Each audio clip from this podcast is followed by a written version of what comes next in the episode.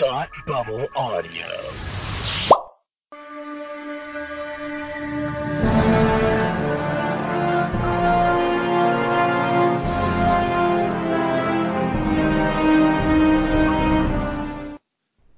Hi, and wel- welcome to Batwoman TV Talk, your weekly podcast following the adventures of the new CW hit show Batwoman. I am Palmer, and with me, as always, is Tony Ann. Say hi, Tony Ann. Hello. How you doing? Pretty good. This is a bit of a special Well, episode this- for us tonight. Yes, this week we get to talk about Crisis. Oh, The I'm so first- excited. Yes, the first three parts, which aired Sunday, Monday, Tuesday, and will finish eventually in the year like 2024. January 14th of 2020. Uh, that's right. They're doing the last two episodes on the same night, correct? Yes, thank God. Arrow and Legends will be on the same night, Okay. Tuesday the 14th. So this is going to be a slightly longer episode. So Oh, yeah. I I think I decided that what I'm going to do is I'm going to cut it into three parts to make it a little bit more digestible, and also because I don't think we're recording all three parts tonight, um, because there is a lot to go over. Oh my God, is there? So, you know, we're gonna we won't we won't have en- enough time to kind of take our time like we normally do because there's so much, but we want to still make sure we hit all the uh all of the high points. And there were many. all right. So, let's dive in right away. Crisis Part 1, stuff happened. Do you have any thoughts? No. All right. Crisis 2. We're, we're No. not jumping right to Crisis 2 just so you can get your hate on for Lex Luthor. I We think I to- might have even put one in in Crisis 1 just for funsies, but we'll see. All right, so Crisis, we start with a blank screen, a black screen with the monitor giving a monologue and kind of going over the the creation of the multiverse. Um, I mean, this I, I thought it was a really cool visual, and the fact that his monologue and the visuals are, are kind of taken exactly from the Crisis on Infinite Earths comic was oh wow, a really that's so great. cool. I didn't know Yeah, that. when he was when he was when he was saying it, I was like, I I think this is the same monologue, um, but it'd been so long since I saw it. But the DC Universe app has the Crisis in their um in their uh, comics for subscribers. So I went through and I started reading the first issue because I wanted to reread it before watching all of Crisis. Um, I thought I owned the soft cover, and I'm still pretty sure I own it. I just can't find it. So I was really happy that it was on the DC app. I'm gonna have to look that up. Yeah. Um, it is very good. And don't worry, like, if you read it, don't worry about not knowing what's going on because this was taken from a time frame unlike this show where there were a lot more Earths than what this show has. Um, and it was all kind of done to kind of cut down continuity to one thing because it had gotten so unwieldy in comics. So even knowing what I know, when I originally read it, I was like, I have no idea what half the stuff is. Gotcha. Now it was through this monologue with the monitor that we also got that awesome montage of all of our heroes, right? Where we had like moments from all of the Yeah. different shows. Yep. So you have yeah, has as he's going through building the um building the multiverse through this he tells you we got, you know, after thousands of years we get to the age of heroes and we see all of our heroes being very hero-y, like the like the standard shot that we see of Kate like kicking one guy, twisting, punching another guy. Um, Supergirl is Supergirl is using her heat vision. Flash is running around. Arrow is shooting an arrow. Looking Um, cool while he does it. Eh, does he though? He does. Um, we see Supergirl punching a Lex Luthor out of a uh, office building Yeah. When he was in his exosuit, the green when he was in. Yep, when he was in his exosuit, and he still managed to act badly in that. Okay. We're gonna have to go into into why you dislike Jon Cryer's version of Lex Luthor when we get to part two, because I happen to enjoy it. Because it's bad. Well, I have no After prior knowledge of Lex Luthor. This is all I know. Oh, see, that's that saddens me. That makes my soul cry. So after all, after all this montage, we get a quick montage of four Earths, kind of seeing the red Sky is Now, back in the comics, there was a. It's it's been kind of overdone as a joke now, but there were tie-in comics to the original crisis and people got upset because all the tie-ins were was like the last page you would see a red sky so it was kind of a it's kind of a in joke to the comics we see uh, earth 89 which is the uh, tim burton batman universe we see uh, the reporter knox played by robert wuhl who's sitting on a park bench reading a newspaper he sees the red skies and is hoping Batman's watching. We have Earth Nine, which apparently is the Titans universe because I we see the seeing DC that. I did too. Like I haven't really been watching Titans. It's on my list, but I, I just saw season one and the start of season two. I have to get back into the rest of this season. yeah, I just haven't. I don't know why I haven't watched it, um, but it is on my list. So when I saw them, I I texted um, my friend Lauren, and I'm like, "That was the Titans, right?" And she's like, "Yep." Uh, Earth X, we have, I believe it's Ray. The Ray, Um, yeah. It is the Ray, all right, because it's been so long since Crisis on Earth X that I kind of Yep, nope, that was him. I kind of forgot that it was a thing until like today. Oh no, we I, I definitely remember that Crisis on Earth X is a thing, and I'll get to the reason why later in the episode. Yeah, because that was the that was the Nazi world one, right? Uh huh. And then we have Earth 66, which is the Earth from the Adam West Batman TV show. We have former Robin, Burt Ward, walking his dog, and he sees the red skies, and he does his Robin shtick of holy crimson sky or something. That was so awesome. And wasn't he wearing a red sweater too? He was wearing like a he was wearing a sweater with like a red and green stripe around the neck and going back and thinking about it now it's it almost reminds me of um like it didn't it didn't have the same dimensions as say like the like the nightwing symbol but it was that kind of like v type of formation Gotcha.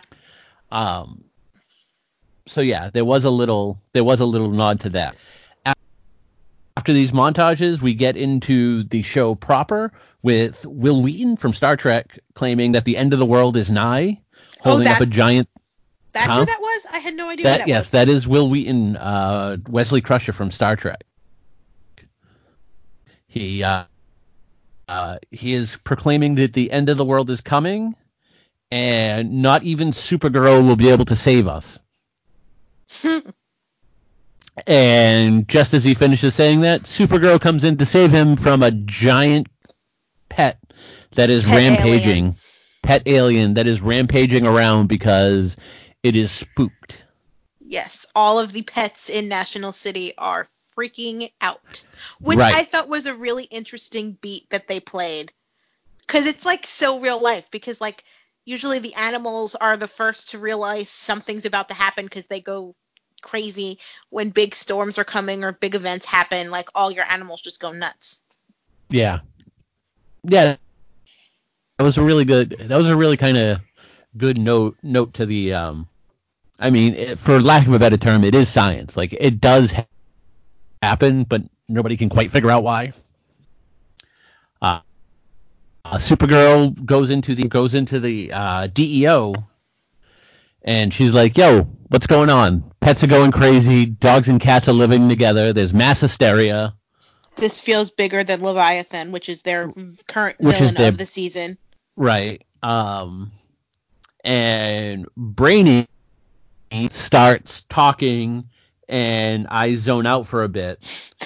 He basically said, You are correct. This is definitely something bigger because this earthquake is encompassing the entire Earth and it is coming from outside of the Earth, which Alex says is impossible. And then Brainy starts spewing a bunch of words similar to impossible. And then Lyla shows up.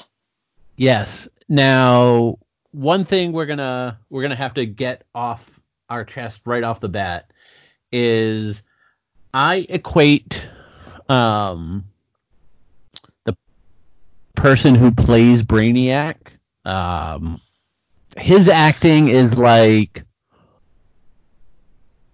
what imagines when they're imagining William Shatner acting, Oh, God. but not as good. I Like, hate I- that you're not wrong.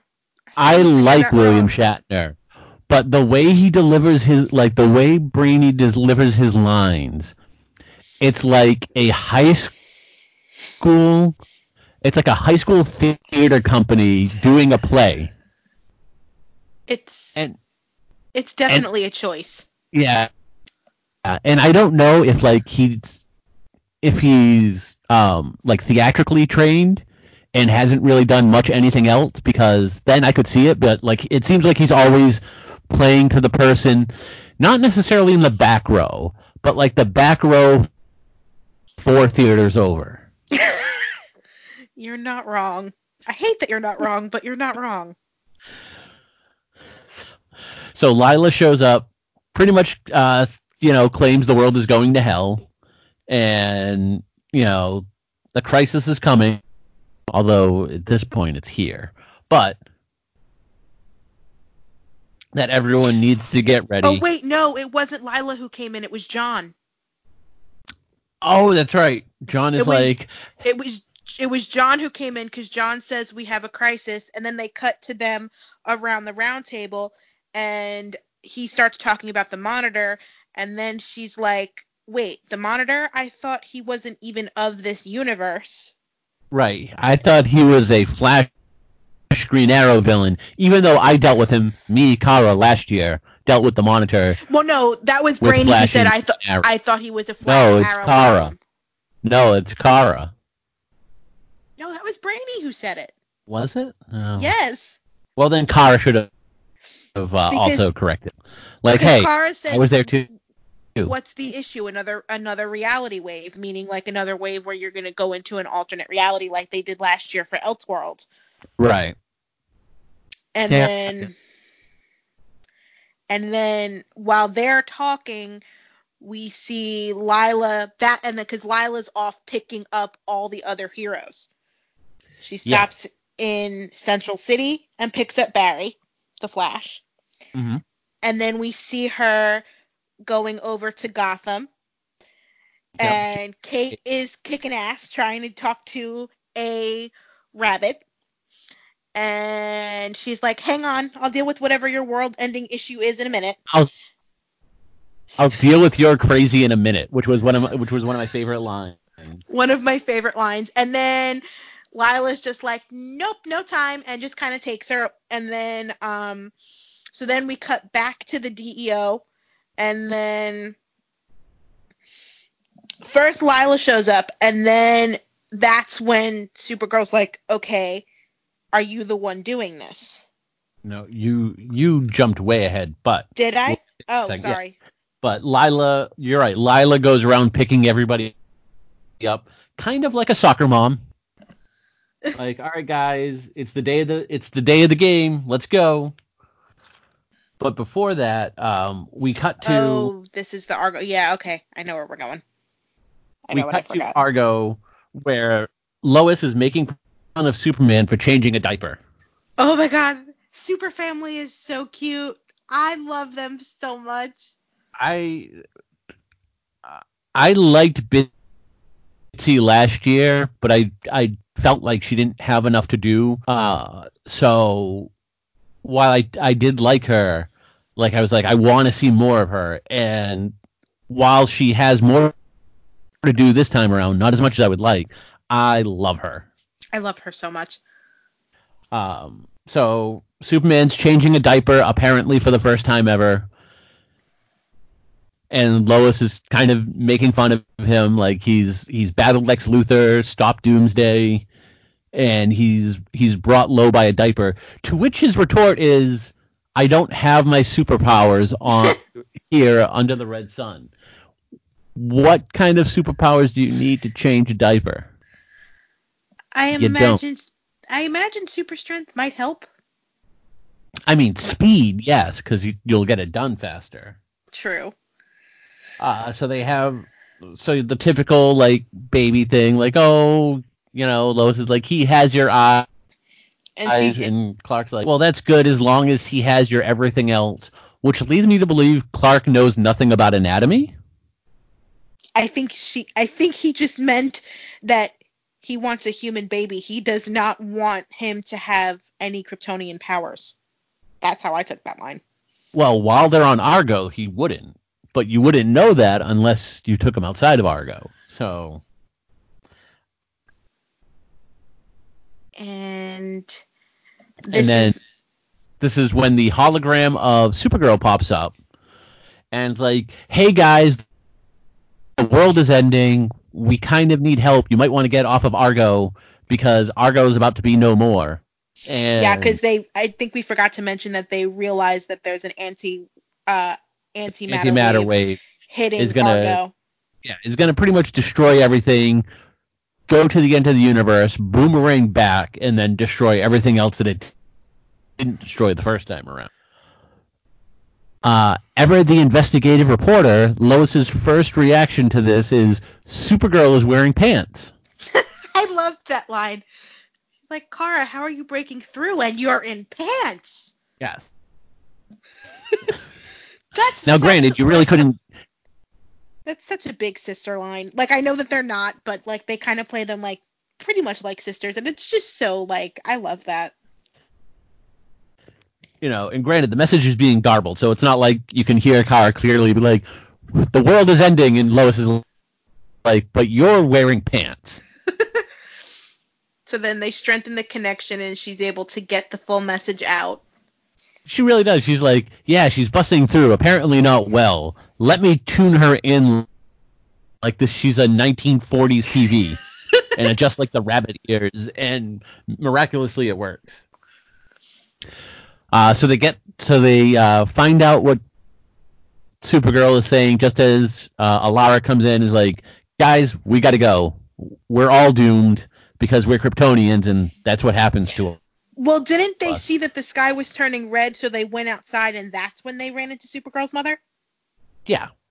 Okay, just want to make sure. Yep. And they're like, well, we're all doomed, so you two come with me because in Kryptonian tradition, we built one spaceship that is big enough for a newborn child. the rules of Krypton of Krypton are you can only have one child-sized spaceship per cataclysmic event. I do love that like they used this same dialogue. I think they said from the I want to say the Marlon Brando Superman movies, if I'm correct.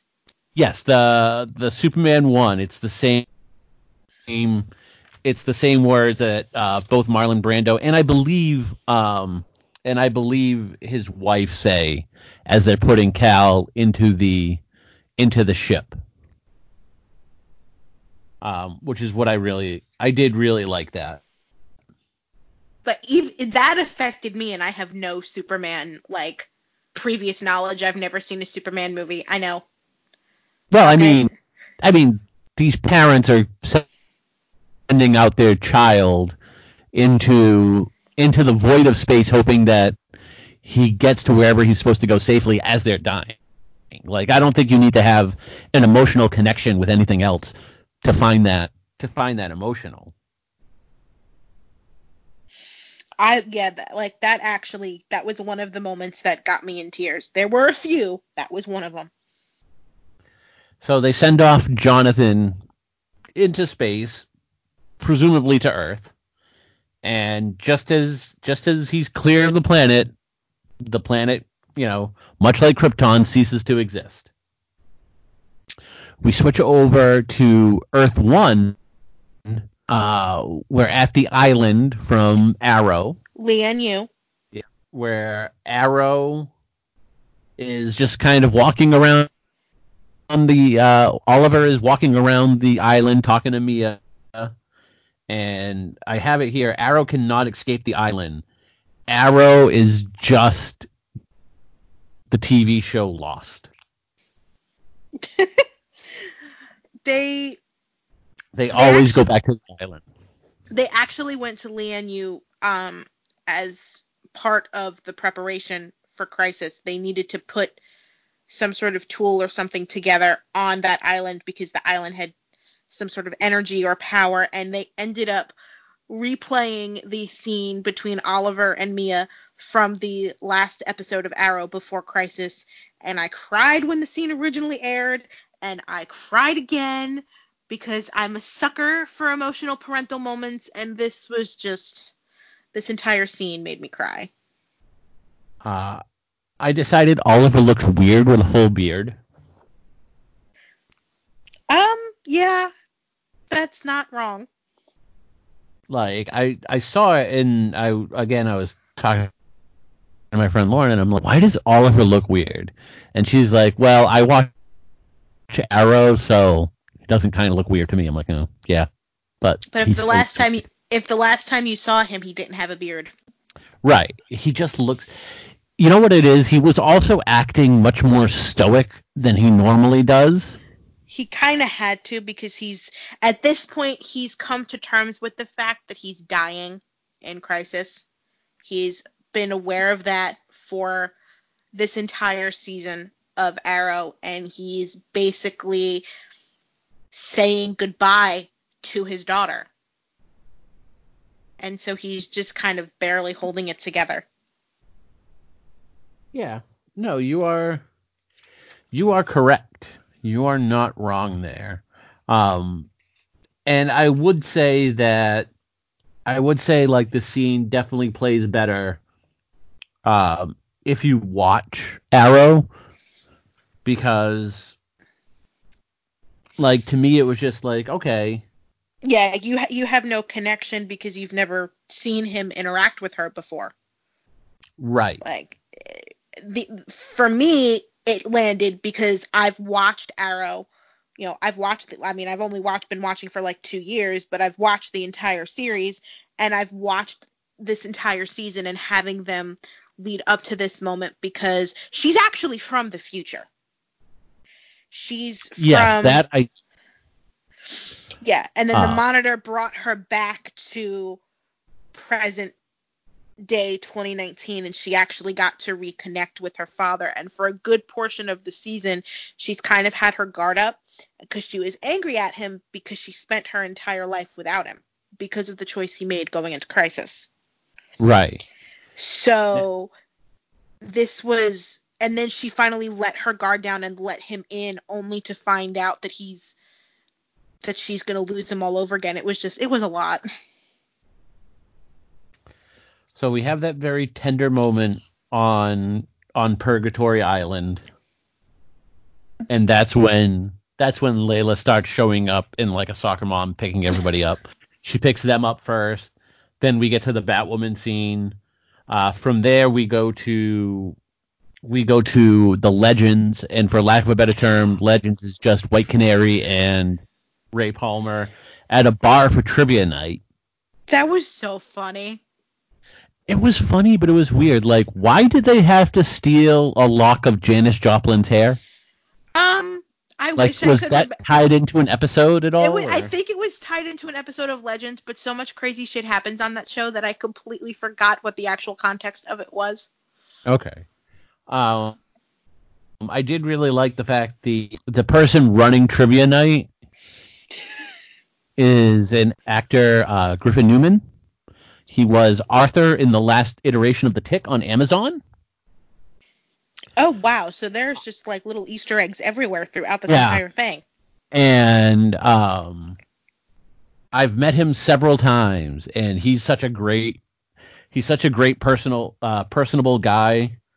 Um, I was really happy to see him in something other than uh, the Tick. Not that he was bad in the Tick. I really liked the, the Amazon series of the Tick, um, but I was glad like he had he had something else uh, going now that that uh, unfortunately that show is unfortunately no longer. Um, so yeah, it was it was very it was very good to see him pop up on my screen. My Ah, favorite so- though was was when Lyla showed up on, and she was standing like either standing on the bar or standing on the table. And Yeah, he and he's goes, like, got it. and we're done. Yep, and we're done. Peace out, guys. um, so once she collects them, she throws them back to Earth 38. Uh, they go into the DEO uh, with everybody, including Superman and Lois, who we don't see Lyla save. We're supposed to think that they died with Argo, but nope, they're there. Um, because there's a TV show coming, so they can't die. I cannot wait for that. FYI. Uh, so Batwoman is like, or uh, I don't think it was Batwoman. Somebody asked where they are, and she says Earth 38, and just as she says that, Batwoman punches her. My favorite. She's like, the rabbit was getting ready to talk. And Brainy goes, This woman talks to rabbits? Yep. Yep, she read of Mice and Men one too many times. And then Kara basically calms Kate down. She's like, You you may not know every you know, you know me. It, you're here for a reason. Right. So she's she's like, you know, everyone's here for a reason. You know, we all need to trust each other. And Kate's like, I don't know any of them. No, Kate, you do. Like you were in the last crossover. You But know Oliver and Flash and Kara. Well, I don't think the Flash was here yet. I think it was just Oliver, Mia, um, Superman, Lois. She who she also knows. Oh no, she doesn't know Superman and Lois because she was only in, she stayed in Gotham, but she knows Oliver. She, well, yes, she does know Oliver. I don't think she likes Oliver, but she does know Oliver. So then, But he likes Oliver. but the car, you know, is like, you, you know me, you trust me, and if you're here, it's because we need you, and I would trust everybody in this room with my life, including you. Right. So naturally, much much like a Batman is prone to do, okay, that's fine. And then she takes off her mask, in which Oliver's like, oh yeah, that makes sense. And it, I love that. That made me laugh. That was such a good line. And then, and it was right after that, I think that Mia said, I'm Oliver's daughter. And John said, I didn't know he had a daughter. And she goes, Yeah, he gets that a lot. Yep. Uh, so they're kind of they're kind of sitting around, uh, standing around talking. Brainiac starts babbling on again, and an earthquake happens, and he kind of gets shut up, which is oh, thank God for an earthquake. Well, is this when they go into the war room and she st- and and Lyla starts talking about you know how Earth Yeah. 38 is the tipping point, and Oliver tells them that he saw Earth 2 disappear, and yeah, that okay, yeah, a lot of exposition, uh, kind of just talking about like what is happening and how other universes have already uh, been wiped from existence, and they're here to protect Earth 38 from the Anti-Monitor, who not really a good name, but he's the bad, he's the big bad villain. So, you know, just because he's not good with the names doesn't mean he's not fearful. Uh, so they come up with a plan to they're like, well, this Earth is cooked. Like this, we pretty much have no hope of saving this Earth, but we can at least kind of slow down the destruction to try and get as many people off Earth as humanly possible, because that's all that's left in this universe now is Earth. So John comes up with a John comes up with a plan to go to every alien and it's like, yo guys, we need your ships to get everybody off this planet and to another Earth. Brain yeah, brings up a good point because last year they were, you know, the, the U.S. government was kind of targeting aliens, and Brainiac, Brainiac's like, do you really think people are going to help? And John has faith in uh, John has faith in people, which leads me to believe that John um, has never gone outside ever. No, he has. He's just he's become a optimist, I guess you could say. He always tries to unless it has something to do with him or his family, he always tries to believe the best in people. Yeah. So we get a really nice moment um, between Kara and uh, Kal because because um, oh, I did love this moment. I'm, I'm blanking on the name. Uh, Argo. Argo, Argo City. Because Argo got wiped away. Yep. Because it got wiped away. Superman's like, you know, are you all right? I'm sorry about your mother dying again. I'm sorry about losing Argo again. And Kara seems to be taking it well. Like she's like, you know.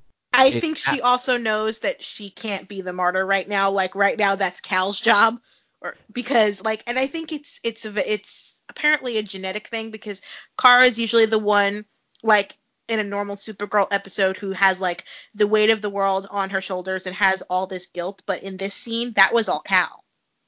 Yeah, he's like, I was there and, you know, I was just trying to live a normal life because that's what Supermen do in the Arrowverse, apparently. They just marry Lois and then try and give up their powers.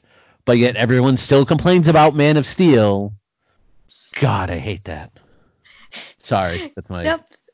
my rant for the day he he basically said I was stupid to think that I could just go live my life and have no consequences, and he feels really guilty. And Kara As being the should. and Kara being the hopeful one says, "Look, nobody knew our story before our parents brought us to Earth. They know our story, they know our history. It is our job to fight, and that's what we'll do. We will make our parents proud." Yep. Kara is very hopeful. Let's all keep this in mind for next episode because that goes away really fast. Yeah, but we get a nice another tender scene uh, with uh, Oliver and Mia where he's like, "Hey, I know the universe is ending and all, but come with me. I have a present for you. It's your birthday. Oh my god. There should always be one green arrow. This was the other scene that had me weeping. I was like, "Oh my god." And he's like, "I got you this suit." And she's like, "Well, you should wear it." And he's like, "I don't have a I don't think it'll fit." and she says and if he tells if her, "Yes, there should always be one green arrow." I'm dying, you're not. You have to be Green Arrow. Ha ha. I lost it. I was sobbing. After this ten. Go ahead. I wasn't expecting that, so that little moment was just kind of everything. Yeah. Um. During this, Flash has shown up and was like, "Oh, we were we were off doing other stuff. Oh yeah, they were doing reconnaissance on the quantum towers. Right, because the tower Which, just kind of appeared, and they're like, that tower is stopping the anti-wave matter. Right. Or the antimatter wave.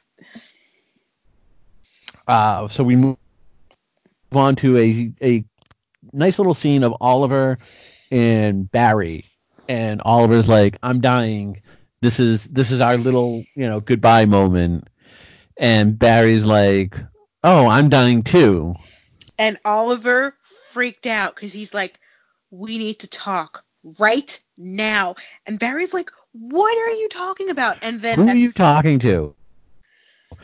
And we get to him. The monitor kind of flashes him up to the ship, and he's like, "Look, the deal we made last year was I die now, and Kara and Barry survive."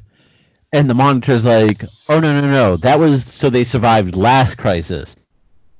This crisis, they're also dying. You were gonna live both crises, but now this crisis, everybody's dying. You, Flash, Supergirl. Um, I don't exactly know how you win at that point, but and he's like, well, fine. If I have to die, you better tell me what I'm fighting and how I can make and how I can stop this because they will not die. yeah, you tell him, Ollie. And the monitor's just like, in order for you to be fully prepared, you have to not know what's coming so you can prepare for everything. Uh, Alex went to go to see Lena Luthor to try and get her to help figure out a way to either stop the uh, the destruction or at least find a way to get people off of the Earth. Yeah, she was she was going to Lena to get her to make a bigger version of the device she used to get the Daxamites off out of National City a couple years ago. Uh, that those were the good old days. We got rid of Mon-El. Go team. uh, so Lena is upset with Alex and Supergirl and everybody because she found out uh, Kara is Supergirl. So she's pretty much been lying to her um, this entire time, which she doesn't take kindly to. And Alex is like, "Hey, I'm I'm really sorry about that." And Lena pretty much tells her she can stuff her sorries in a sack. Pretty much. And you know, Alex begs her for her help, and Lena says, "Look, we may not be friends anymore. Like, I don't want your friendship. I don't trust you." But it is very, it, you know, of course I will help because the world is ending, and it is very hubris of you to believe that I wouldn't. But then again, you've shown me what you think of me, so that doesn't surprise me. That's why I love Lena. I do love Lena. And that entire scene, just from Alex, is like I, that entire scene made me uncomfortable because like the way Alex went about it, like I didn't like that she didn't think that she thought Lena would be that vengeful. Mm. I mean, yeah, yeah. I could, I I understand it. We have Brainiac, White Canary, and Lois went off to another Earth to retrieve Jonathan's pod, which got knocked off course, and to into another Earth. wormhole, another Yeah. Earth, and into a wormhole because he wound up in the future. Yep. w- In a few in the future on a different Earth It in was- Star City. Yeah, it was Earth 16, Star City 2046. Yeah, that sounds about right. Uh, So we find out. I mean, I honestly, this entire sequence, I don't pointless. understand unless it, it, it was pointless unless they were going to make him the the Oliver that died. It was pointless. I just want to point out one thing from this particular scene, and then we can skip it because I Yeah, just ahead. Um when Sarah said that uh Oliver Queen is a good guy on every Earth, are we forgetting about Nazi Oliver? Well, I mean, he was a good guy if you're a Nazi. I Also, mean, I don't think she was there. no, she was there. Oh, then I got nothing. Look, she's very suspect. She is not the best.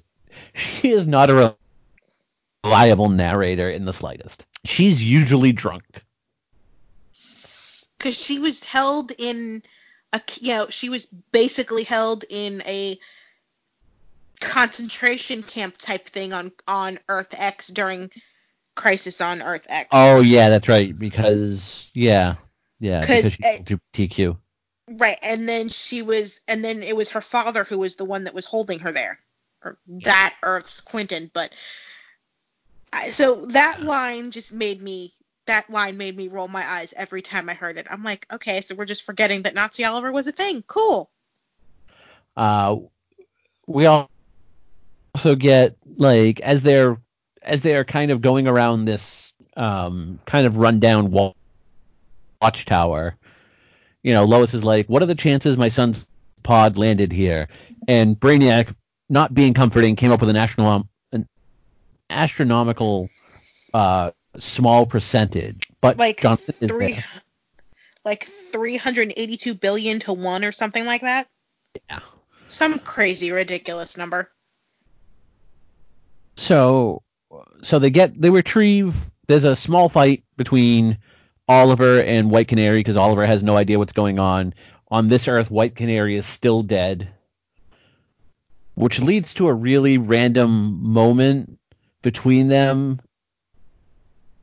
And she's like, "No, remember I came back. I came back alive on my Earth, which is not this one, which I'm still dead. But why don't you remember that?" Yeah, this this whole thing was pointless because and it would have been different either a if this was going to be the Oliver that was going to die, number one, or if she didn't get a chance to say goodbye to actual Oliver, our Oliver, but Yeah, she was which she does. there. Yeah. So this made zero sense, not one possible purpose other than to fill time and be annoying. Agreed. We go back to Earth 38. Oliver is talking to Mia, and he's like, you know, they're uh, they're about to start fighting, and Oliver's like, remember, no matter what happens to me, Tell you your find mother I your love mother and her. tell her I love her. Because aside from Lois and Clark, Oliver and Felicity are the best couple in the Arrowverse. No, no, no, no, no. I am an It's fan. a- I yeah. love them. West Allen is far superior to them. Nope.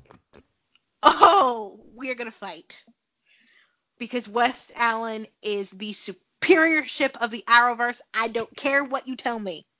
No, Because because essentially Barry is just is just Iris whipped. He's been in love with Iris for so long, long that pretty much whatever she says, he's like, "Yes, honey." It's no. The Oh, the it goes Lois and Clark. oh no, no, no, no, no, no, no, no, no, Felicity. no. No, no, no, no. Absolutely not. Yep. You are Sorry. wrong.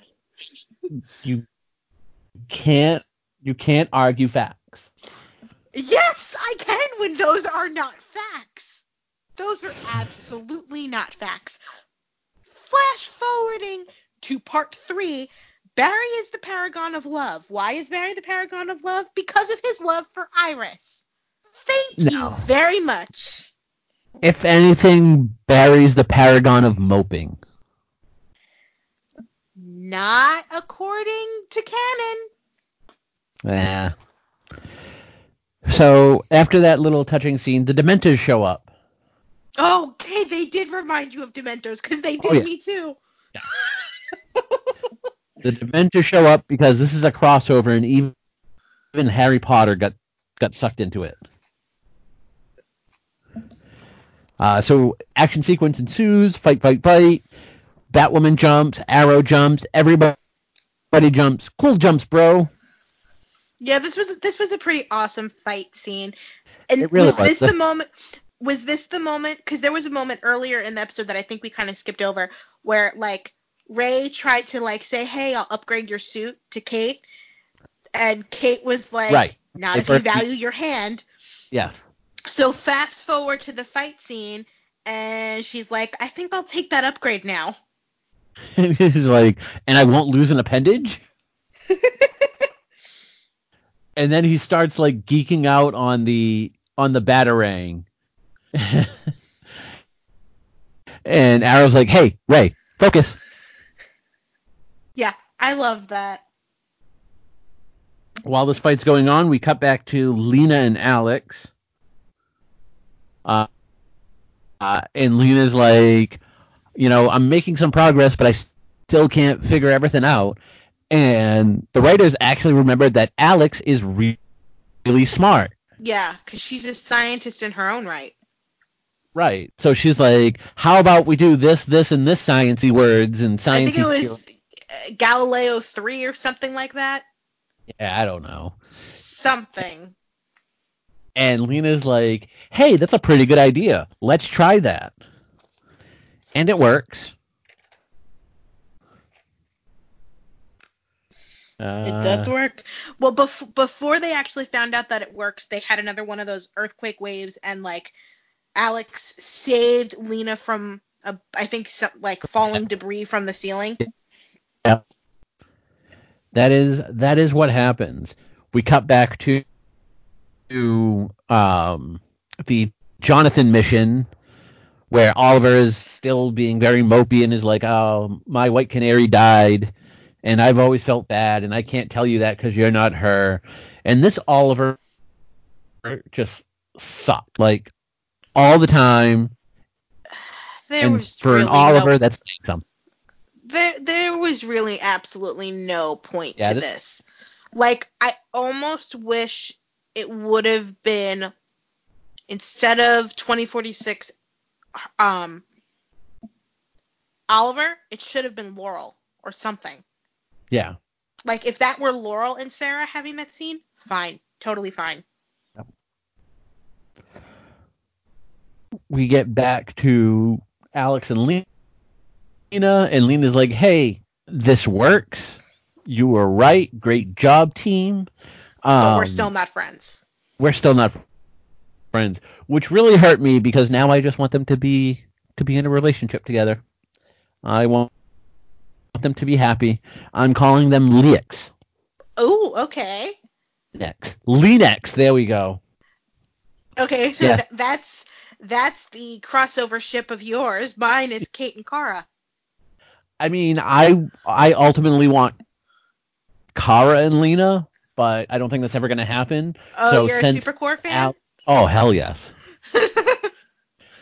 But since like canonically at least Alex, um, is you know is gay, we still don't know about Lena. I mean, she dated Jimmy Olsen, so she could technically run both ways, but they have established that she does date men. Yeah, well, I mean, technically Alex dated some guy in season one. That doesn't count. Oh yeah, uh, the guy, what was it? The the one who played Carlisle in Twilight, Peter Facinelli. Oh, Maxwell Lord, Peter Actually, yeah, Chinelli. yeah. who's actually gained some weight recently. I saw him in something not too long ago. Um, and he's gained weight that I don't recall seeing him put on before. I also like I've liked him ever since Can't Hardly Wait. I don't think I've seen that. Oh, it's such a great like high school, um, high school. It was kind of like uh, not necessarily American Pie before American Pie, but it's like a um, Sixteen Candles, you know, coming of age kind of story. Uh, it's really good. It was pretty much the it was the departure for Jennifer Love Hewitt into movies because prior to Ah. that she'd been on the TV show.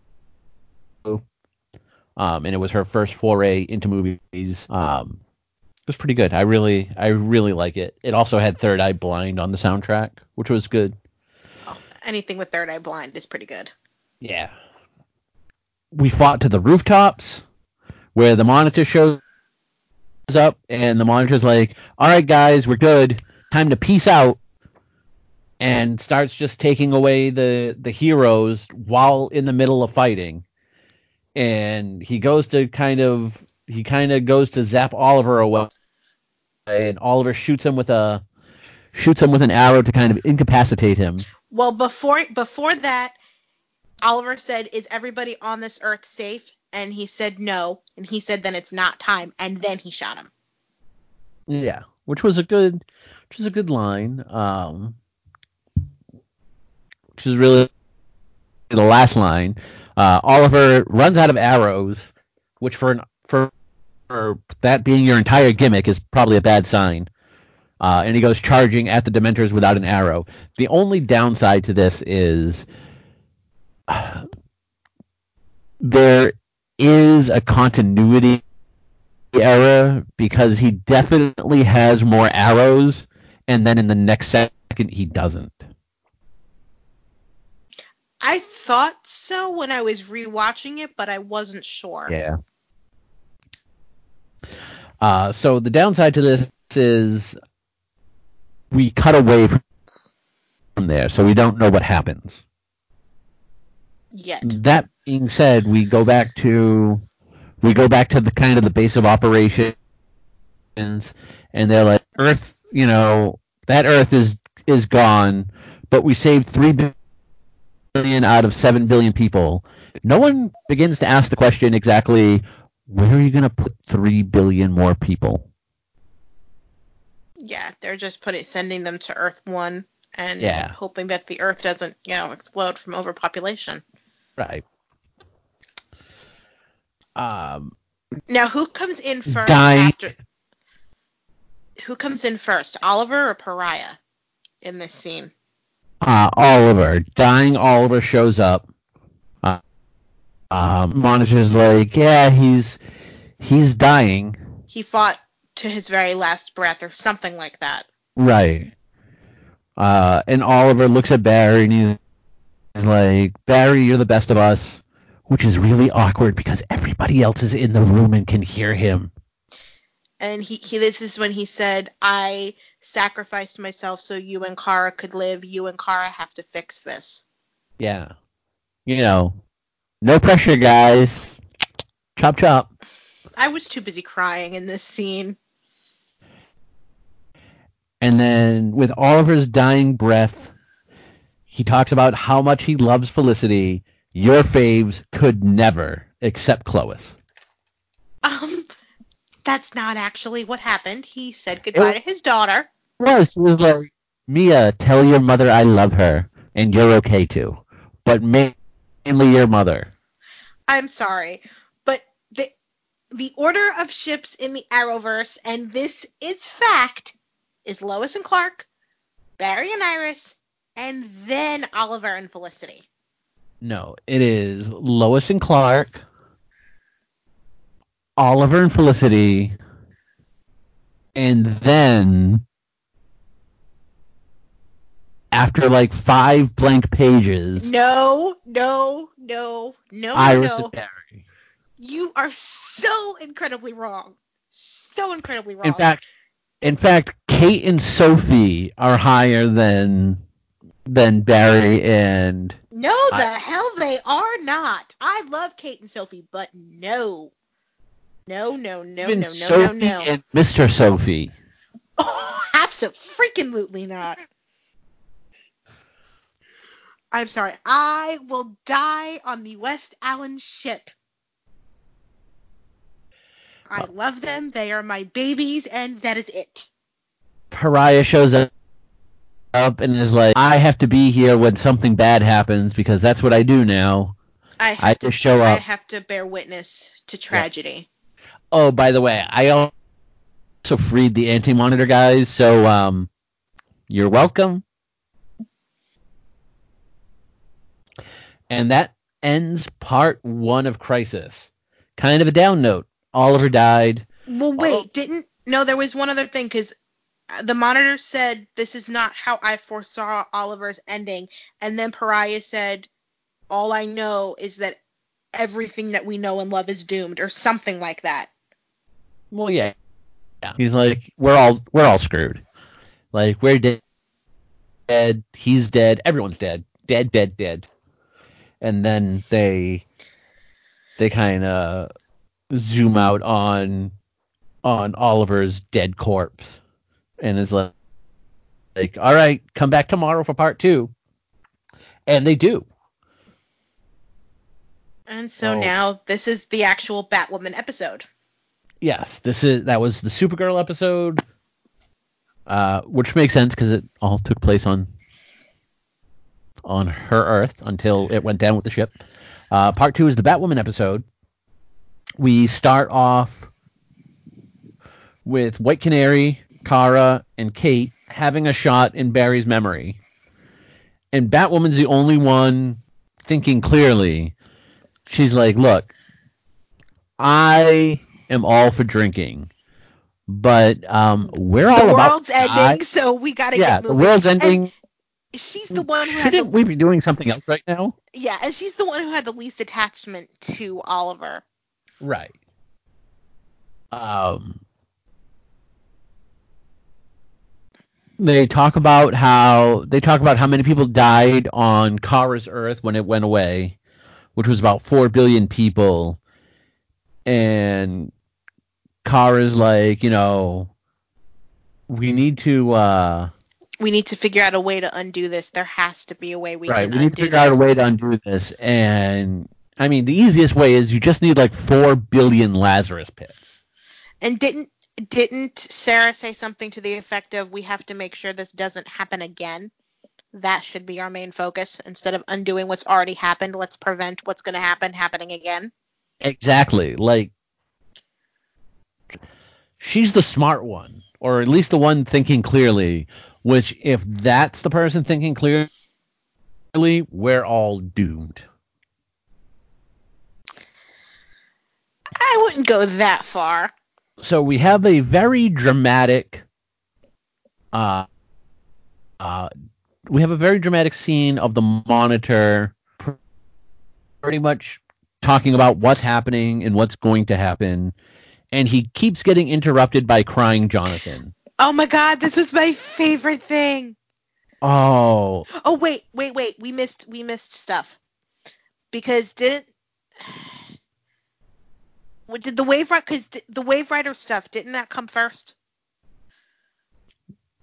Where they had to, they had to procure the wave rider from Earth 78 and then they had the conversation on that wave rider. yes. So they had to go get the wave rider. Um, uh, what's her name? Lyla. Harbinger. Lyla. Uh, goes to the wave rider, which is voiced by um Snart. uh, which and- made me laugh because that's not normally who voices Gideon. Uh, Gideon's and- female. Yes. And living on the ship in this Earth because all of the legends have retired, except for one. One died. Um, living on the ship is uh, Mick Rory. McRory, who I can't remember what his actual uh, name was. So we're just gonna call him Heat Miser. You mean the actor's name? No, the the character. Oh. Yeah, because he's the he, he has, was he part has of the the heat gun. Yeah, Let me yeah. He's Heat Miser. So, um, so she's like, "Hey, we need the ship." Oh, heat wave. Oh, there we go. Heat wave. She's like, "We need the ship, and and you can come too." There's beer, and he's like, "All right, I'm in." You had me a beer. Yep. had me a beer. He had been he'd been living on the ship, basically living out of his car, as Snart said, trying to write his novel. Trying to become a romance novelist, which our Earth um Earth One Rory actually did write a book under a um pseudonym. Okay. S- So so everyone's on the bridge except except White Canary, and the monitor is like, "Hey, this is what's going on. This is what's happening," and he keeps getting interrupted by Jonathan crying, and everyone kind of passing him down the line, except Kate, who's like, "No way, man." Yeah, And- she's like, these arms are closed. Yeah. She, she's like, look, I hate children. It's one of the reasons why I love being with women. No chance of that happening. Uh, till Jonathan gets to Heat Wave and he kind of quiets down. That made me laugh. This scene, my note here is, I hate this baby gag. It's very Marvel. It is not very Marvel. It is. No, Mar- Marvel does so much to undercut serious moments with misplaced comedy that it undercuts the seriousness of what's going on. I don't mind having comedy, but there in instances like this, I believe there are places that it doesn't work and it didn't work for me here. I loved it. Well, mainly because he kept interrupting the monitor, and the monitor has been kind of annoying me every time I've seen him in various shows this season. So I remember when I was live tweeting it the night the episode aired, I was like, Baby John is, I think I called him Super Baby because I couldn't remember his name. I said, Super Baby is not here for the monitor. And I was like, same kid, same. Um, yeah, I don't know. I just I didn't like it. Like I liked the scene later on with him reading to Jonathan. Oh, that made me laugh so bad. Like that that I thought was good. So like I said, time and place for me, and I just don't think it was here. Barry's being very mopey again because that's what he does. I'm sorry. Barry's huh? being very mopey. Yeah. He just lost one of his best friends. What the hell like, was he supposed to do? Wow, Oliver's dead, and he complained about like he complains about something. Like I forget what exactly what he's complaining about. He says, was and this the, like, the scene with Iris when he said that Oliver shouldn't be dead, not him? Mm, it might have been, but he was complaining about something else. And I'm like, dude, you've had like three mil- three minutes of quiet time. So chill out. Like he talks about something about like, you know, we're not grieving or something. Uh, Monitor is like, hey, I figured out how to help us. There are seven paragons. Each one has a different embodiment. There's love. There's um, courage, hope, honor honor, humanity. Yeah. Earth, wind, fire, water, heart. Basically, we need them so they can summon Captain Planet. Are you being sarcastic, or you actually think that's what's happening? No, I'm being sarcastic. You don't remember the cartoon Captain Planet? Um, no, I never watched it. I mean, neither did I. I still remember it. I'd never even heard of it before you said it. My God, go back and uh, go back and YouTube the opening theme. Okay. So the monitor and they're like, "How did you figure this out? Because you didn't tell us this before." And the monitor's like, "Well, you know, one of the best women after Lois in the universe, Felicity Smoak. Wait, no. Out with the tome of the Guardians. Wasn't the Book of Destiny thing first? He is Did, reading the Book of Destiny. Because didn't he say yeah. that when when Oliver died, he went back into the time stream and he got the Book of Destiny? Right. He's like, I have the Book of Destiny. It talks about the Paragons. We know that two of the Paragons are um, Kara and somebody else. It was one of them is Kara. The other one was um, White Canary. She's the oh, yeah, paragon of destiny. Yeah, he's like White Canary is the paragon of destiny. Kara is the paragon of hope, and she's like, I don't feel, I don't feel very hopeful. I think you're wrong. Which remember, like ten minutes ago in the last episode, where she was like, hope, hope, hope. I'm so hopeful. Yes, but that was before Oliver died. Eh, wow. And she knew and she knew that Oliver died sacrificing himself for her. It put it her in a completely different headspace. Excuse and they're like, "Well, how do you know those two are the actual paragons?" And he's like, "Felicity Smoak, who is the second best woman in this universe after Lois, figured it out." Third best. Moving on. Second, and he looked right at Iris. Yeah, do better. That did not happen. Moving on. and then is this when he this is when he talks about like um one of them being the paragon of courage, the other one being the paragon of truth, and they have to find one of yeah. the yes, they have to find those two. That's going to be this episode. Half the team's going to go after the Paragon of Courage. Some people are going to go after the Paragon of Truth. Um, basically, what he says is the Paragon of Courage is the bat of the future, and there just so happens to be an Earth that has a future. So Kara and Kate are going to go there, and then the Paragon of Truth is somebody who's lost more than any than any person should. A su- a, and did he did he specify that it was a Superman that lost any more than one man should? He did specify that it was a Superman, he correct? does specify that it's a Superman. Yes. okay, so then Uh, Superman, Iris, Iris, and, and Lois. Lois are going to go. And the reason Iris goes is hopefully she can learn, you know, from Lois. which the t- the two reporter team up thing, I loved that. That was so good. Before they kind of before they kind of go in their separate way, uh, separate directions to different Earths, Kara is watching a computer a computer simulation of Argo and 38. Earth getting obliterated. And it's like watching a rerun. Like it's not going to change Kara. And she's just being And- mopey.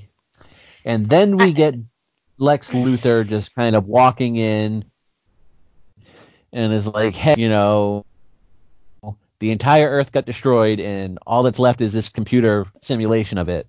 Kind of seems, kind of seems uh, pretty myopic. God, I hate Jon Cryer so much. Are we are we gonna be able to get through much of this without that being said every five seconds? Just a curiosity question. Um, uh, we'll find out. I don't know. It's it's possible. so, do you Uh, not like have- Jon Cryer in anything, or do you just not like him as Lex Luthor? No, I thought he was okay in other stuff, but now that he's destroyed Lex Luthor, I hate him. He's on my mortal enemy list.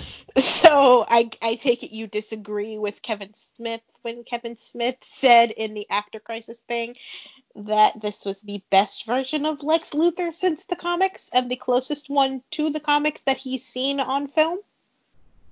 Uh, yes, I completely disagree that heart attack really screwed up his head. It's sad. Oh I will say, like, as far as his exosuit and his outfits, that is very Lex Luthor, but him definitely not Lex Luthor. Kara so, in- would it would it be a good thing or a bad thing to tell you that the entire reason that he's here right now is because Jon Cryer wanted to be a part of Crisis? That he was only supposed to do three episodes. Jon Cryer found out that they were doing Crisis and was like, "Oh God, please let me be a part of this." They should have told is what they should have done. no. Go away. You're the Mon-El of this of last season. Actually, no. Once Lex Luthor became involved in last season's story, last season's Lies. story started Lies to make sense. Did Nope. you watch? No, because he was in it. Okay, well then you have then you can't really judge it. But I digress. I figured if I gave you a second to expel your Lex Luthor hatred now, we might make it through his portion of this episode relatively unscathed. Maybe we'll find out. Uh, Kate and Kara have a have a uh, woman to woman talk where where Kara's like, "Oh, Argo died and my Earth died and I'm super mopey now," and Kate is like, "Hey, my sister killed my my stepmother and blamed my father." And And Kara's, Kara's like, like, "Wow, that's dark even for Gotham. even for Gotham. Yep. Which was a good line. A great line. Their little team up this whole like in the second and third hour. My favorite thing of the crossover, I think. Like they are I need them to hook up like so badly. Uh, White Canary shows up, and she's like, "So I missed one meeting and apparently I'm a paragon of destiny now. Yeah, look, there's a crisis going on. Show up to the meetings. This isn't this isn't difficult, people. And he and she said that to Mia, right? Yeah. Because this is when Mia's like, I'm gonna bring back my father because he died, and We're gonna- Laurel's like, that's a bad idea, but okay, let's do it. Go team. and um she and Mia said something like Nyssa Nyssa told me everything I needed to know about um Lazarus, Lazarus, yes. Pits and about you and Sara's like, "Well, why don't you tell me what you think of me when it's actually your opinion?" And then she said, "Well, why don't you give me your opinion when it's actually about your father?" Yes. These are all lines that are. These are what? Uh, I said yes. These are all lines that that were said in that succession, actually. Um, yeah, I'm- I mean, basically, Mia's like, it's my father. Screw off. We're resurrecting him. Okay. Like, and and Barry's in on it too. yep. And Yeah, then And, they yeah, it, it's not like anything else important is going on, guys. Let's let's go bring back Arrow. Like, just put his body on ice and deal with the crisis. How about we try that? Um, and then they also is this when they also rope in Constantine too? Uh, he shows up a little bit later on, but yeah, Okay. like he's essentially tied. He's essentially tied to this storyline. Um, this is kind of for me. This is when the the crossover starts to go downhill a bit. Um, and it, I believe it's it's a natural progression. This being a five episode crossover. I I really think they just need to start doing like a three hour one night movie and The only problem with that is the CW only lets them do two. They have news at ten o'clock. yeah It's not like the other networks that air air stuff till eleven. They only air till ten. yeah I mean I get that but basically what I'm saying is they've never really shown that they could do these long crossovers like start to finish without like having pitfalls The best one is still. I mean, this is amazing. See, this I- crossover as a whole, when you think of the, the giant story that they're telling, is actually really good. overall, I like the story, and, but for what you're talking about I in think- terms of cohesiveness, the best one that they've done is still Earth X. um, I think the best one that they've done has been like the mini crossover The of Dominators like one. Flash and Su- no, no, no, no, no, no, the one where it's just like Flash and Supergirl for like two episodes and that was it. You mean the musical? Or Yeah. Yeah, the musical. well, I'm not going to disagree with you there because that was actually what kind of started me on my journey to the rest of the Arrowverse. Like I, I followed Melissa from Glee to Supergirl, and then when they did the We all- crossover, when we did when they did the crossover with the Flash, and I had to watch the Flash, and they did the musical episode. I decided to binge the Flash that night. Binging the Flash led me to Legends. Binging Legends at that point, I watched everything else. So I figured I might as well watch the flagship show too, and that is basically how my Arrowverse journey began. And that was all basically two years ago. Yeah. I mean, so like I said, I think that one's the best crossover because there was no kind of like why why are you doing this and it's just to The- fill time? Like the, The only, only, reason they're doing this thing, the only bad thing about that crossover is like all of the couples were broken up for really dumb reasons, specifically so they could do this crossover. uh yeah. But I mean I didn't like Mon-El anyway so that was fine I did, but uh, apparently we don't agree on a lot of these things, so you know. So they decide they're going to go resurrect Oliver with a Lazarus pit, even though there's no Lazarus pit on this Earth. They're going to find an Earth with a Lazarus pit with the help of Constantine down the road. Supergirl and Kate are off to Gotham on Earth. I believe it's 99. 90, 99. Yes. Yeah. Uh, uh, and it's in the future. Kate knocks on the door to Wayne Manor. So when they find out that the Paragon of Courage is the Batman of the future, the monitor's like, "Hey, there's an old Bruce Wayne on this Earth," and everyone's like, "What?" Oh no, Ray's like, "What? Bruce Wayne is Batman?" And no, Kate's he said like, Bruce Wayne is the Dark Knight. Yeah. And she's like, like we'd really like to keep that a secret. Yeah.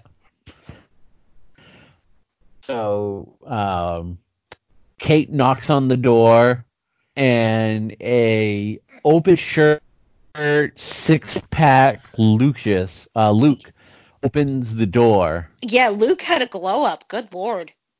And she's like, "Hi, I'm Kate," and he's like, "Yeah, no," and slams the door in the face. And Supergirl's like, oh, "He was like so hot." And he's like, and she's like, "Wait, is he villain?" He goes, "No, just nope. different." Only friend actually is what her is what her reply is. Villain?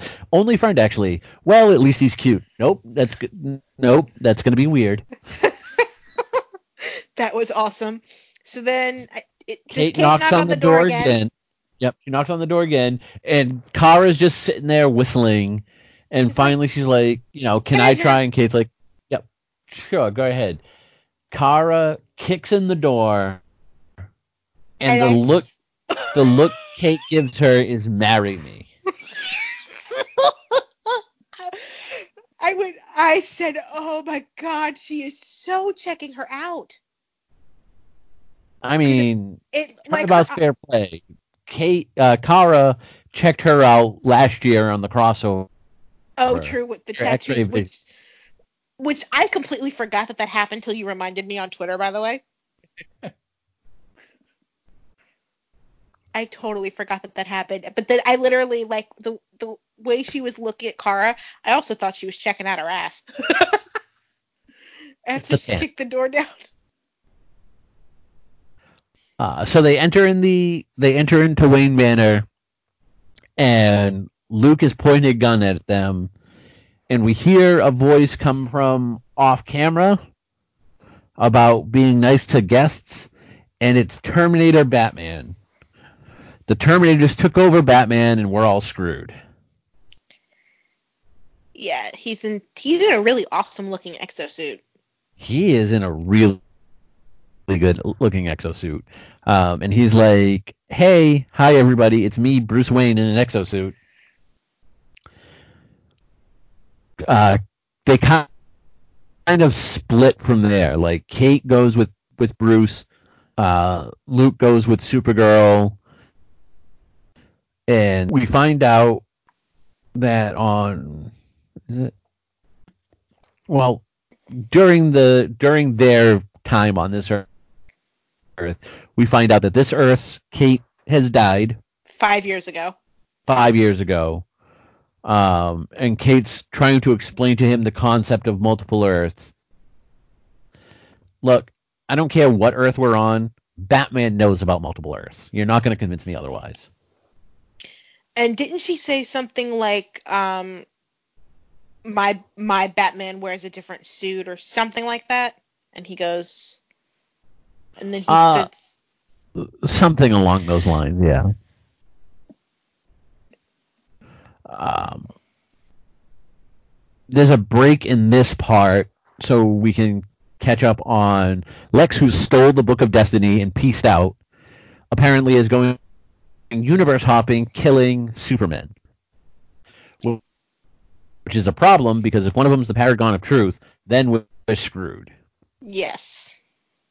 We see we get to one instance of him killing Superman. We get the very iconic Death of Superman image of Lois crying over. Uh, That's Superman. from a comic book, right? Like they actually the like Superman comic. Yep. Although not how it happened. Like Lex is No. the one who kills him. It's Not how it happened, but that actual scene. I, yeah, I that I saw- actual right, that actual scene of like the the Kate being ripped apart on a stick and her crying, holding him, is very is pretty much identical to the splash page of the death of Superman. Yeah, because Uh, I think I saw a picture on Twitter that the actress had posted of the someone holding up a picture of the comic, and then you see that on the screen, and you can actually see how very similar it was. Yes.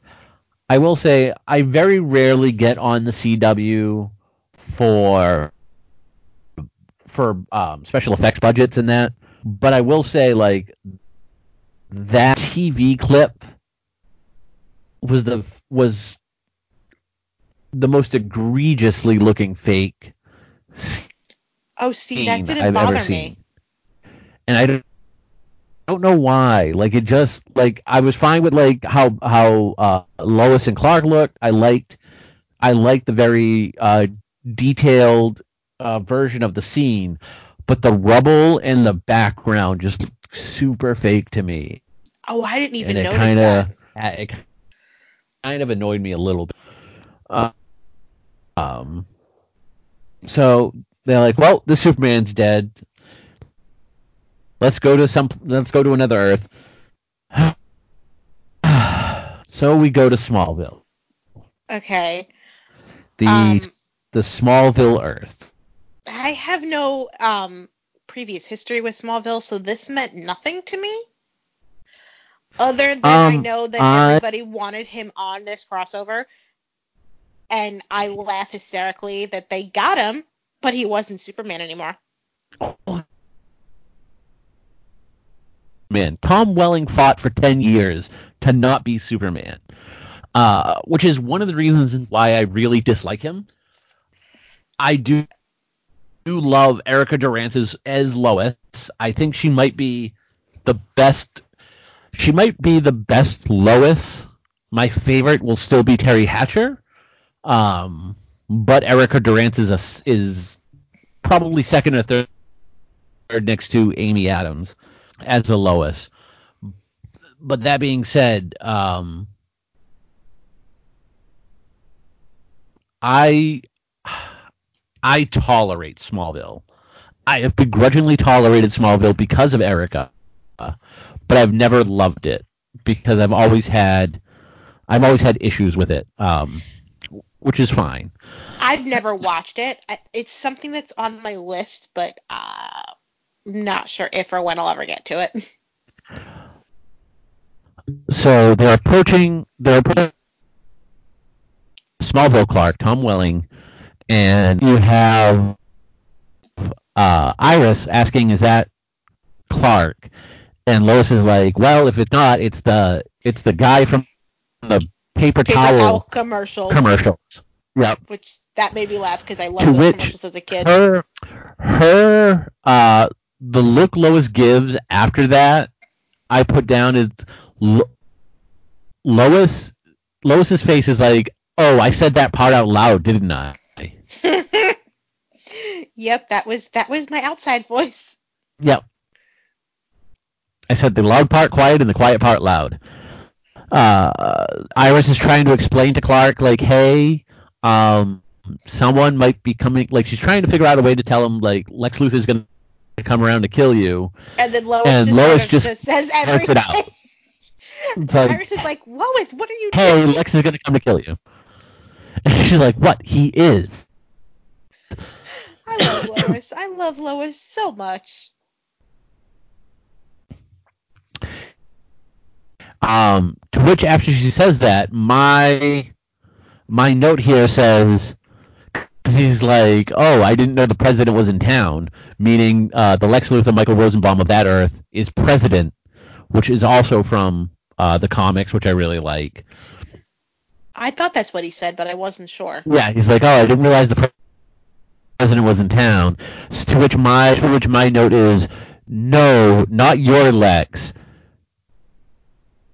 A different Uh, Lex. Hold on a second. Uh, no, not your Lex.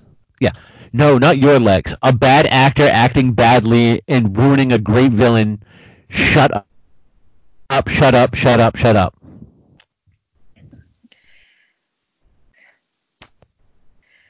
And then is this when Lex shows up? Not long after this scene. I mean, that's pretty much when he shows up because he's like, "Hey, I'm Lex Luthor," and he's like, "No, you're not Lex Luthor," and that's when I'm like, "No, not your Lex, just a bad actor acting badly and ruining a great villain." uh, and then my next my next uh, note was, "This is so bad, I'm vomiting in my mouth." Okay. What is this? The whole like, I can't believe you gave up your powers, and what the hell were you thinking? You were the Man of Steel. You could fly. Like, yes. I don't, I No, don't understand. This, this entirely horribly acted scene that I, is serving no in anything in life, really. um, I don't know. I won't say that it didn't have a purpose because I wonder if this is what this is what motivated him to do what he does later. I think seeing that this Superman gave up his powers made him realize, well, you know what? Superman's not worth killing then, so I'll just have the Supermans kill each other. This, I- I think, is the scene that spawned that. So I won't say it's pointless because I do think it served purpose. Uh, it's it's possible, but we could have done without this entire thing. Well, in your mind, we could do without this version of Lex Luthor, but that's not a thing. Could. and this proves it. Um, yeah, so he's like, "Oh, you gave up your powers, and you know you shouldn't have." And Clark's like, "Oh, I don't miss having this conversation." um, look, real talk. No Lois in the history of Lois's would ever let Clark give up his powers. It just wouldn't happen. Unless he did it and she didn't know about it till after. in which case she would berate him until he undid it, much like she did in Superman 2. So, so this this entire Smallville sequence kind of just I think was just fan service for those fans who watched that show. it's weird because having him in there was fan service, but at the same time they kind of ruined it because you spent like 10 years of the show of him like reluctantly accepting his powers to then be like no we're good. I'm just going to give him up. So Well, and like any apparently, progress made in the show was kind of killed apparently one of the writers who wrote on Smallville wrote this scene. I uh don't remember the I don't remember the writer's name, but they said in um, the After Crisis thing that um, they had one of the writers from Smallville in their writing staff, and they actually wrote this scene or these sets of scenes. yeah, but it's still bad I it's mean, still bad. but also, what could they do if he didn't want to wear the Superman suit? Which not I- have him I mean, yeah, which I think is ridiculous, by the way. Like, you're playing the iconic Clark Kent and Superman. How the hell do you not wear the suit? Yeah. I I don't get it. It just it's just I don't I I would have loved if this scene wasn't there. Find a way to get Erica Durance's Lois in there somewhere, but all she has to do in the scene is like, "Ha, Smallville, you made it funny," and like not even Erica could make that scene good. We go back to Gotham, in which Batman, uh, Bruce tells Kate, because Kate's like, hey, you're the paragon of courage. And he's like, ah, I killed lots of people that I can't even contemplate how many. I'm, I don't have courage. Uh, see, Batman just always, no matter the earth, it's a constant. And she's like, oh, Bat, the Batman I knew had a, you know, had a Code. code, and he's like, "Oh, you start with a code, and then you just start killing people. In which we find out that he killed Superman, and that's how he's in this exosuit. Um, So, okay, question. yes. Is this the Earth where Batman? Because I know Batman and versus Superman, there was like an epic battle between them, right? Uh, Dark Dark Knight. Dark Knight. No, but wasn't there wasn't there also an epic battle in the Batman versus Superman movie that came out a couple years ago? Um, and that was taken from the comic series The Dark Knight. Gotcha. So I was just Uh, wondering if this is the Earth where that movie would have taken place. Oh no. No, it's a different it's a different Earth. Um and you know what? I'm sorry. No Earth does Batman ever kill Superman. And I'm not it's not from a lack of trying, he just can't because Superman is better. But apparently he can because he had kryptonite. We move over to Lois, Clark and Iris, Iris. to another Earth. Yeah. In which they uh, go to another Earth and run into the Brandon Routh Superman. And doesn't matter So cool. doesn't matter the universe. Lois is always attracted to Clark Yep. Every single one, every single time. every single time. And the fact that they play uh, the song that plays when they lock eyes is "Can You Read My Mind" from the original Superman movie. I loved that part so much. Oh, that had to be such a cool little Easter egg, which I probably would have caught had I seen Yeah. the movie. But that's so cool. Uh, so we find out on this Earth, the Joker poisoned the Daily Planet, killing, um, killing Lois, Perry, Jimmy, and a bunch of others. Uh, to which he has them all. He has all the names and plaques on his wall, uh, as he's now editor in chief. And the worst thing the the thing that this scene does aside from give us Brandon Routh as Superman again is the worst thing these writers ever did to um, Tyler was putting him in a scene Superman who could actually act. Hey, I'm sorry. no, uh-uh, we are not doing I'm that. sorry. I've seen more. I've seen better acting out of a cardboard cutout than Tyler. He We might look the part. We are not doing that. We are not calling Tyler Hoechlin a bad actor. We're not doing it. I've been a fan of Tyler for years, like all the way back on Seventh Heaven. I followed him from Seventh Heaven to Teen Wolf to here. Uh-uh, not doing it. Um, I love him. you can love him, but He He's is not a good actor. good actor. I don't know what I don't know what you were watching because I happened to enjoy the Battle of the Superman. oh, the battle's great. I really love the battle. Lexus shows up and he's like, "I'm I'm tired of killing Superman. I'm gonna have Superman kill Superman." And he kind of mind controls Superman with the Book of Destiny. Uh, and they fight. They go outside. They go outside, you know, fighting all over Metropolis. Um, which was odd because I didn't hear anybody complain that Superman was fighting in Metropolis, much like I heard them complain when they happened in Man of Steel. Odd. Oh, I don't know. Yeah.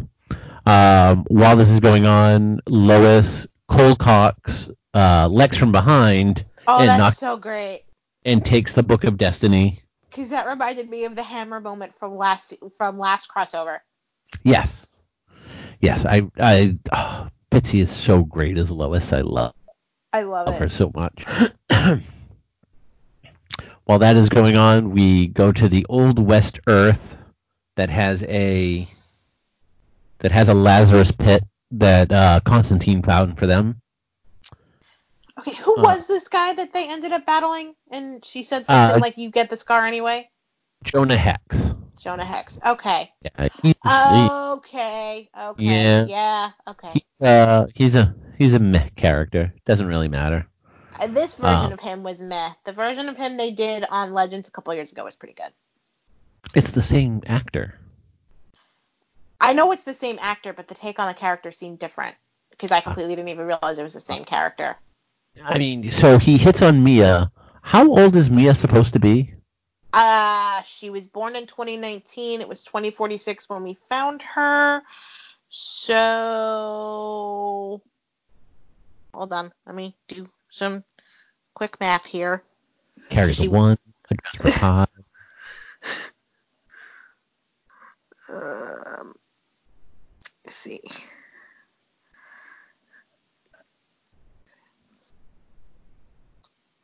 Yeah. She's She looks. 27. She's 27. She looks 16. That actress is just very young. Yeah, and it kind of creeps me out the amount of men hitting on her at times on, on this show. this is the most because they don't like they don't normally do that. So this is like the most like men have been like, "Oh, hey." ever. Um, so they they're like, all right, they fight they fight Jonah Hex for a bit, and My favorite part here though was um Oliver and Con- I think it was Oliver and Constantine went to go get uh, Barry and, Al- and Constantine went to go get Oliver's body. So when they leave to go get his body, that's when the fight with Jonah Hex happens. Yes. So they come back and Jonah Hex is unconscious on the ground, and I think it was Barry is like, "So what we miss?" they lower Ollie's body into the Lazarus pit and they wait And wait. and wait. While they're waiting, we go back over to Gotham, where where it's pretty obvious that Batman isn't gonna, and he gets upset seeing Kara, and a fight ensues in which Kate punches him once, and he goes backwards into a computer and electric gets electrocuted and dies. Which seems to be a thing with DC characters this year. Oh, who else did that happen to? Uh, uh, Donna Troy and Titans. Oh, I haven't seen that yet, or if I did, I forgot about it. No, you haven't. It was the it was the um finale for this year. Ah, yeah, haven't seen most of two yet. Uh, while he's dying, Bat, uh, Batman tells Kate that there is no hope, which, you know, as far as last words go, um, those are like terrible. perfect. Those are like the perfect Batman last word. Oh, are they? I mean, yeah, it's it's bad, but they're perfect for Batman, is what I'm saying. I will trust you on that because I have no prior Batman knowledge. So on that, I will trust your judgment. Yeah. So uh, Oliver comes back as something, A soulless person—a soulless person, and White Canary quickly tranquilizes him and is like, "All right, now we need to get his soul. That'll be easy." Oh, no. Constantine's like, "Oh, this whole Const- Constantine is having performance anxiety. Yep. You know, he's like all this all this antimatter stuff is messing with my magical mojo. You know, that whole that whole universe ending thing that's going on while we're over here trying to resurrect Oliver, not helping anybody. Yeah. That that's interfering with me. And then they say if they don't get him back, he's just going to stay a soulless monster forever. Right. But that'll be part three's problem.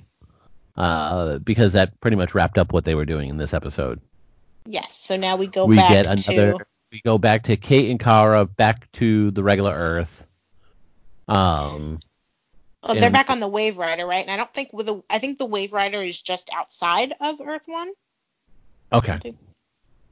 So they're on the Wave Rider, and Kara's like, "I'm gonna bring back Earth 38 because that's what we can do." And Kate is like, "Well, But- Batman is dead. No Paragon. We're screwed." Kate's like, "That's not a good idea." Like, just throwing it out there. Like, I they were saying that if you use the Book of Destiny to do that, that was probably a bad thing. So you probably shouldn't do that. And Kara's like, "Nope, that's what I'm gonna do."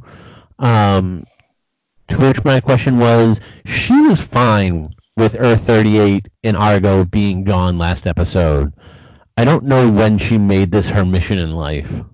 she was not fine with it. It was just they kind of had a pr- no. She enough. wasn't. She wasn't fine with it. It was just I'm a not- matter of I'm not saying like she was throwing a party, but she was tell you know she was telling Kal like these things happen. We gotta we gotta save what we can because because it, because at that dead. point the fight was imminent. Like they were, you know, we have to save these people. And she was on Earth 38. Earth 38 hadn't expired yet. This was, you know, just about Argo City, and she's like, we have to do what we can to save these people because their fight was imminent. At this point, there's nothing she can do. She hasn't been given, you know.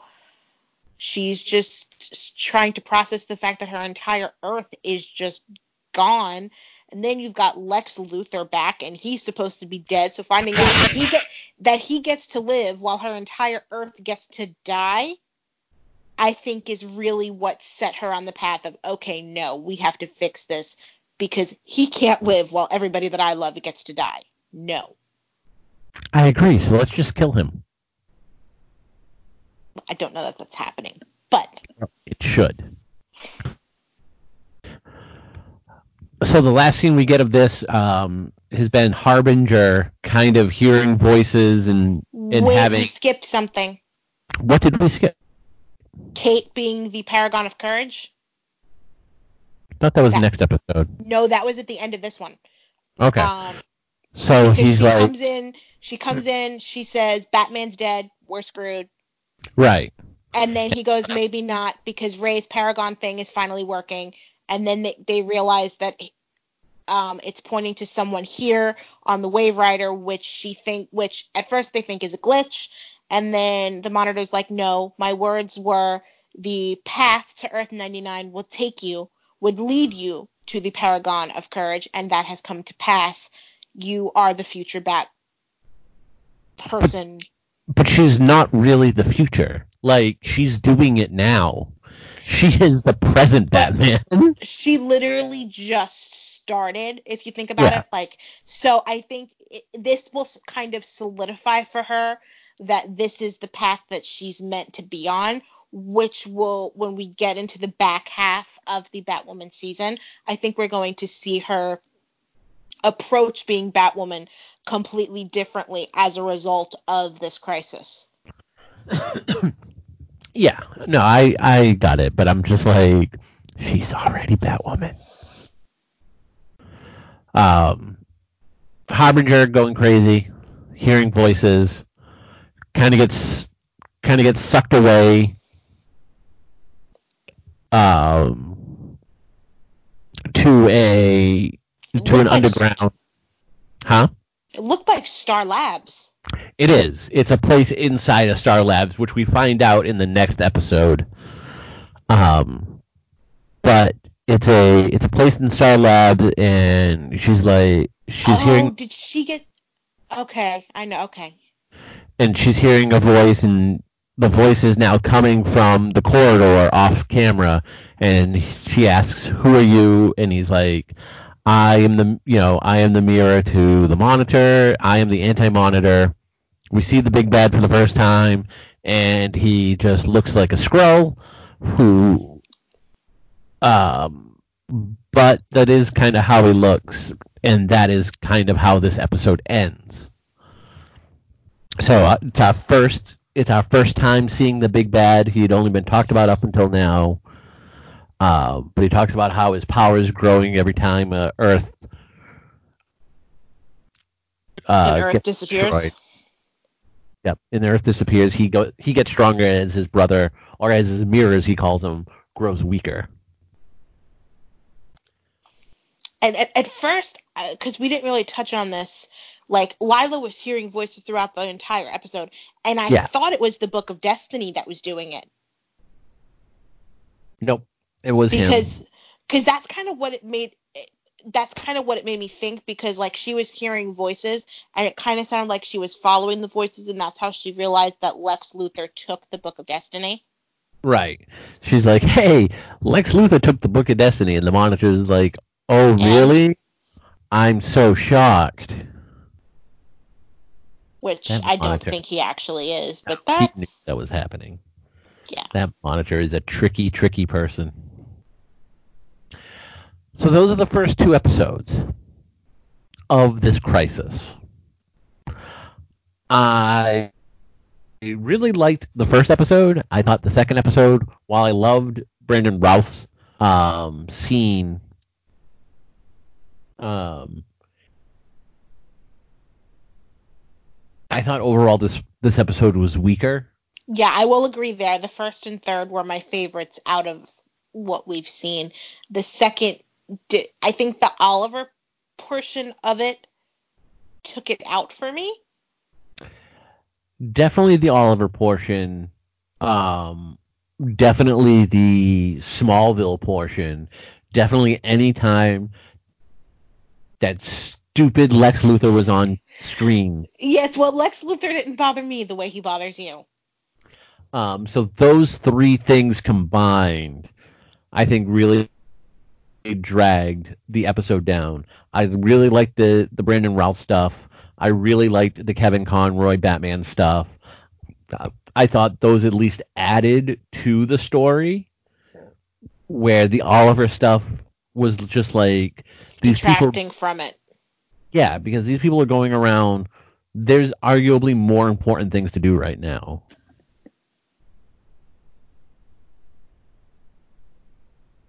So I was I was disappointed with the second episode.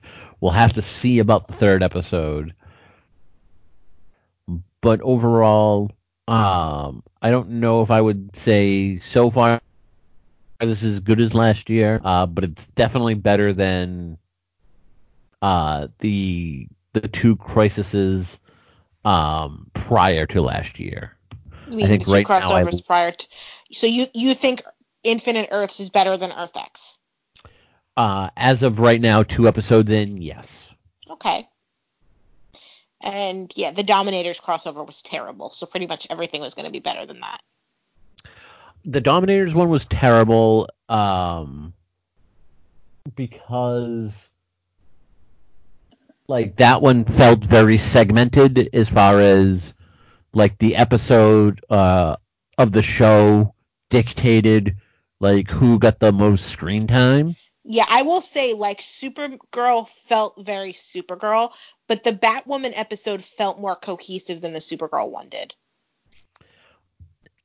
I will I will agree with that.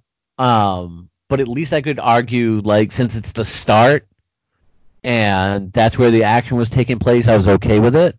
Right. No, I was too. It didn't bother me, but um Like if that was say the second or third episode and then we reverted back to to that, then I would say then I would definitely say it kind of felt the same way as the Dominator one. But I feel like the, these two felt more cohesive and and kind of independent upon uh, the episode. yes. Uh, the downfall to me with Earth, with Crisis on Earth X, while I liked it, I felt they kind of ran out of steam halfway through. Like I liked the first episode and I liked the last episode, and the middle episodes were like, we gotta keep this going for four for four hours. Which episode did Stein die in and then the immediate after? I think three. Yeah. Yeah, I think two. I think the second one of Earth X was my issue there as well. Just like I didn't really like the second of Elseworlds either. I think the second episode of the crossover is always kind of like weird. Hmm. Because I think by episode three, they're kind of used to like the crazy schedule and stuff like that. I think the first two weeks are kind of always like like the first week is always kind of, oh cool, this is new and there's like this cool energy and then by the second week everybody's trying to get used to this new schedule and then by the third week and the last week we have a groove so it all kind of works Yeah. So the second episode of crossovers are always kind of eh Right. for me Right. Yep. So those are the first two episodes. Uh, we're gonna get this out probably within the next uh, half hour or so. I think I'm just gonna put this out as is without really any edits. So I'm sorry, but I want to try and get it out. no totally fine and there's nothing that really needs to be edited except maybe the pause when i was looking up her age Yeah, I mean, I I tend to go through and um, usually all my edits are just like I I put the um, audio file up and I have it showing me like uh, by the second. So if a pause lasts more than like three seconds, I'll cut it down. Um, but in this case, I don't think I will. I just want to get this out uh, and and up to and up for everyone to start listening to. Uh, our review of episode three will either be tomorrow or Friday, schedule depending. Um, I just have to go back and rewatch it, so probably Friday. Okay. Tomorrow might be a little bit difficult. Um, but that being said, do you have any other? Do you have any other thoughts on these first two? um no i think we pretty much covered just about everything All right, cool. Uh, let us know what you think so far of the crossover. You can either drop us a line on Twitter at Batwoman TV Talk or on Gmail, BatwomanTVTalk at gmail.com.